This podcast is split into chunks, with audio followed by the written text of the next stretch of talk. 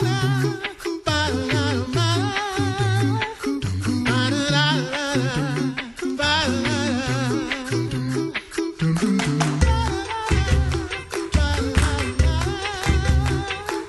listening to the Coffee Hour.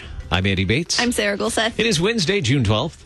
Oh, happy baptism day to my new niece, Anne Marie. Happy Baptism Day, Yep. Marie. She's getting baptized this morning in Pittsburgh. How exciting. Yeah, I wish we could be there. Thanks be to God. Yeah. Is it going on like right now? Uh, you know, I don't know. Sometime this morning. Sometime. well, thanks be I'm to not- God. Well, and they're in Eastern time, so maybe. what a good gift. And now we're in ordinary time, right? Are we? in no, what? I've, I've lost Uh, track. does that start after Pentecost or Trinity? I guess that starts after Oh, Pentecost. It's a good question. Because it's one in three year lectionary and it's after Pentecost in three years. So I'm going to go with yes. That sounds like an interesting algorithm. We have uh, two good topics on deck today. Uh, there's, uh, well, two great opportunities for learning, actually. Um, one is the uh, summer seminary workshops that are happening around the country. Concordia Seminary Yeah. here in St. Louis offers workshops um, that are led by the seminary faculty. So you want to get in on what it's like to have a seminary class, um, check out these uh, summer workshops. We're going to talk about that in just a little bit. And um, what's going on in the summer skies? Yes, we're going to head to uh, to Seward, Nebraska, and talk with one of our favorite, well, probably our favorite astronomy Yes. professor. Uh, so we're going to talk about that in just a little bit as well. Did you know you can see Jupiter this week? So you can. yeah. Well, I mean, unless it's Unless it's cloudy like it is here. like it is right now. Thanks to Concordia University, Wisconsin for supporting the coffee hour. Find out more about them at cuw.edu. Live uncommon. Joining us by phone this morning, Dr. Charles Arand, Dean of Theological Research and Publication at Concordia Seminary in St. Louis. Dr. Arand, thanks so much for being our guest today. Oh, thank you for inviting me. It's good to be here. Always a privilege to talk with you, and you are going to be busy. You know, sometimes we think during the summer, oh, the professors have the summer off. Uh, they It's have time to season. vacation time. They have some time to relax, maybe do plenty of reading and some some research. Nope, we're keeping you busy.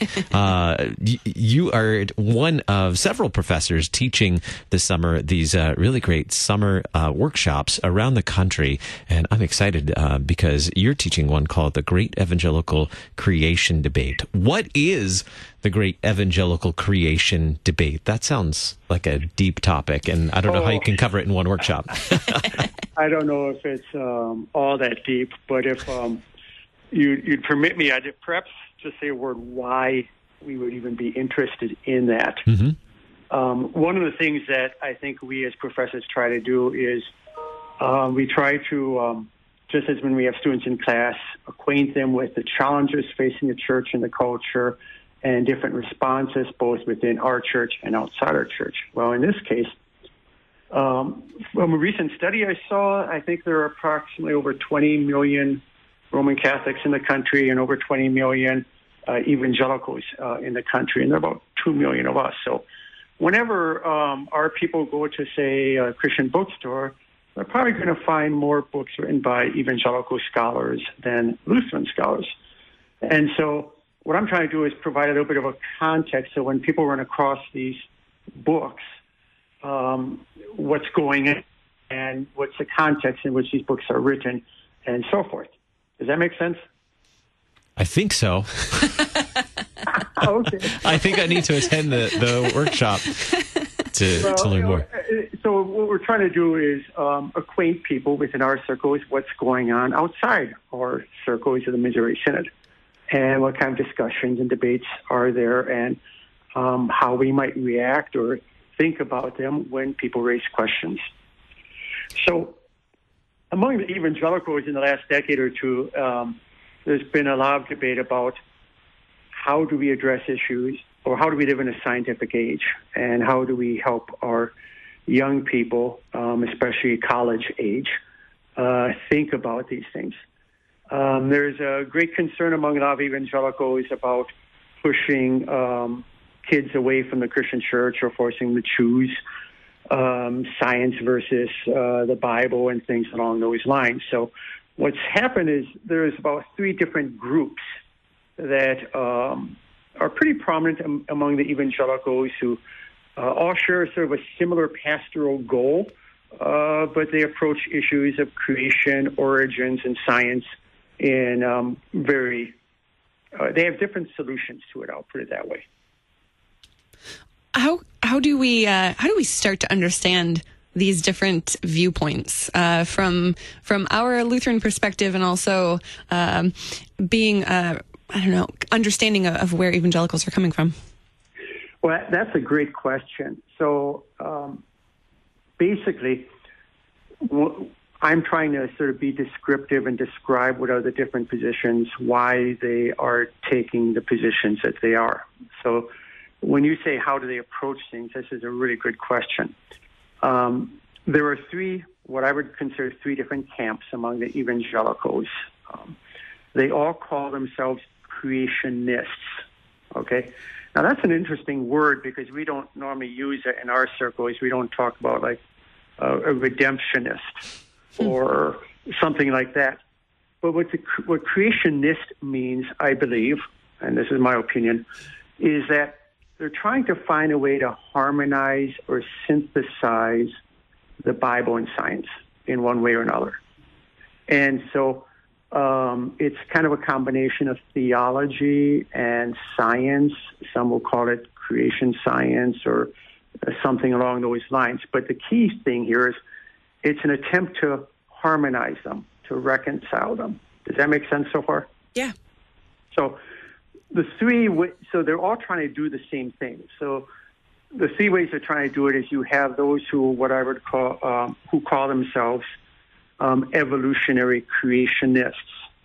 Um, they want to have the emphasis that they are affirm God's creation. Oh, by the way, I should back up. All three of these camps affirm like the inerrancy of the Bible and the inspiration of the Bible, high view of the Bible. Where they differ is uh, what to do with the Bible. Okay, so evolutionary creationists would basically, I think, I think I'm I'm trying to be fair here, um, show how the Bible fits the science. And then you have um, a group that would be considered young Earth creationists. They try to show how the science fits the Bible.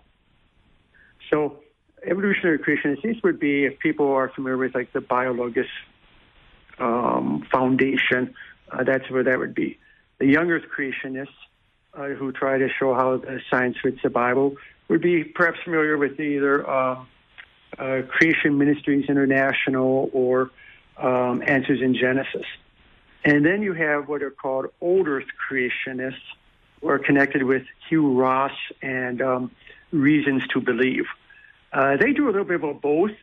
Um, they believe where Scripture is silent, uh, we can adopt a uh, position like um, very old universe. But where Scripture is clear about the creation of Adam and Eve, we must reject evolution.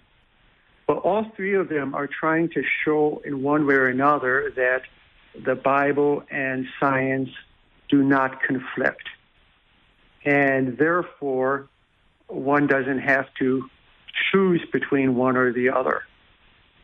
So, in a nutshell, um, that's how I would characterize or describe the um, uh, debate, uh, at least as I see it.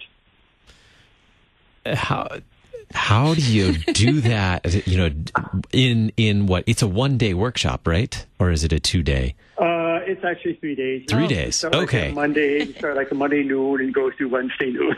Very good. And and these are happening happening all around the country. You are headed to what uh, to Green Bay, Wisconsin, Green Bay, Wisconsin exactly. later this month, and then uh, you have a few more presentations of that uh, that seminar um, in Florida as well. And there are a number of others um, that are all available. We'll provide the link in the program mm-hmm. notes today for the uh, the summer workshops um, that are led by the Concordia Seminary faculty. Uh, just a, a, number of great topics. So the the uh, Great Evangelical Creation Debate is one of them. And uh, looking over the list here, some other good stuff. How is this uh, summer workshop an opportunity to get a taste of um, seminary courses? Mm-hmm. Uh, well, what do you mean by how is it an opportunity? Well, I mean, you know, is this when we sit in a class? This is certainly designed for laity, um, but we we would, I guess, get a sense of what it's like to take a seminary course as well. Yeah, I mean, these are a little bit more informal. I mean, there are no exams or papers due. Um, uh, for pastors uh, who attend, uh, they can get some continuing education units um, from it. So um, ideally, we have a mix of both pastors and uh, non-pastors, but it's a um, uh, I would not characterize it as a nonstop lecture or presentation. Um, it's a fair amount of presentation, discussion, uh, and the like. But I think what it does is it gives you a taste of partly of the work that we do. On the one hand, uh, we try to um, uh, present the uh, how shall I say? You try to present a solid Lutheran tradition and thinking on these topics. And on the other hand, you try to show how these how our Lutheran theology can address questions and challenges um, that are current in our society today. Uh, uh, and thus, you might say, relevant or practical or um, can help us uh, grow and mature in our Christian faith. Very good. Well, to uh, to attend one of these, you can find more information at csl.edu. It's uh, we'll provide the link on our website as well mm-hmm. today. It's in the resources section, and then continuing education. Look for the summer workshop series, and uh, you can find several of them listed there. Uh, the the Great Evangelical Creation Debate, uh, meeting the crisis of Scripture as people of the Word, how to avoid both liberal criticism and biblical fundamentalism. That sounds like a fun one. They all yeah. sound fantastic. Uh, you know, along the same lines um, uh, that I'm kind of uh, doing, and and of course you have uh, David Peter talking about uh, Revelation, and mm-hmm. and Leo Sanchez um, just had a book published by InterVarsity Press on Sculptor Spiritus um, uh, mm. which is on the Holy Spirit and sanctification. So a lot of great stuff out there. Being Lutheran in a post-denominational situation. That sounds great. Dr. Okamoto. And, oh man, all kinds of good stuff. Um, all over the country. They are in, uh, here in Missouri, in Kansas, Michigan, California, Ohio, Florida, Indiana, Iowa, North Carolina, all over the place. So check them out, uh, csl.edu in resources and then continuing education. You can find them there. Our guest today, uh, Dr. Charles Arand, Dean of Theological Research and Publication at Concordia Seminary in St. Louis. Thanks so much for being our guest on the coffee hour today. Oh, thank you for having me, and you guys have a great day. Thanks. Coming up in just a little bit. What to look for in the night skies? What can we learn about God's beautiful creation? We're headed to Concordia University, Nebraska. Up next, you're listening to the Coffee Hour. I'm Andy Bates. I'm Sarah Gulseth. Love.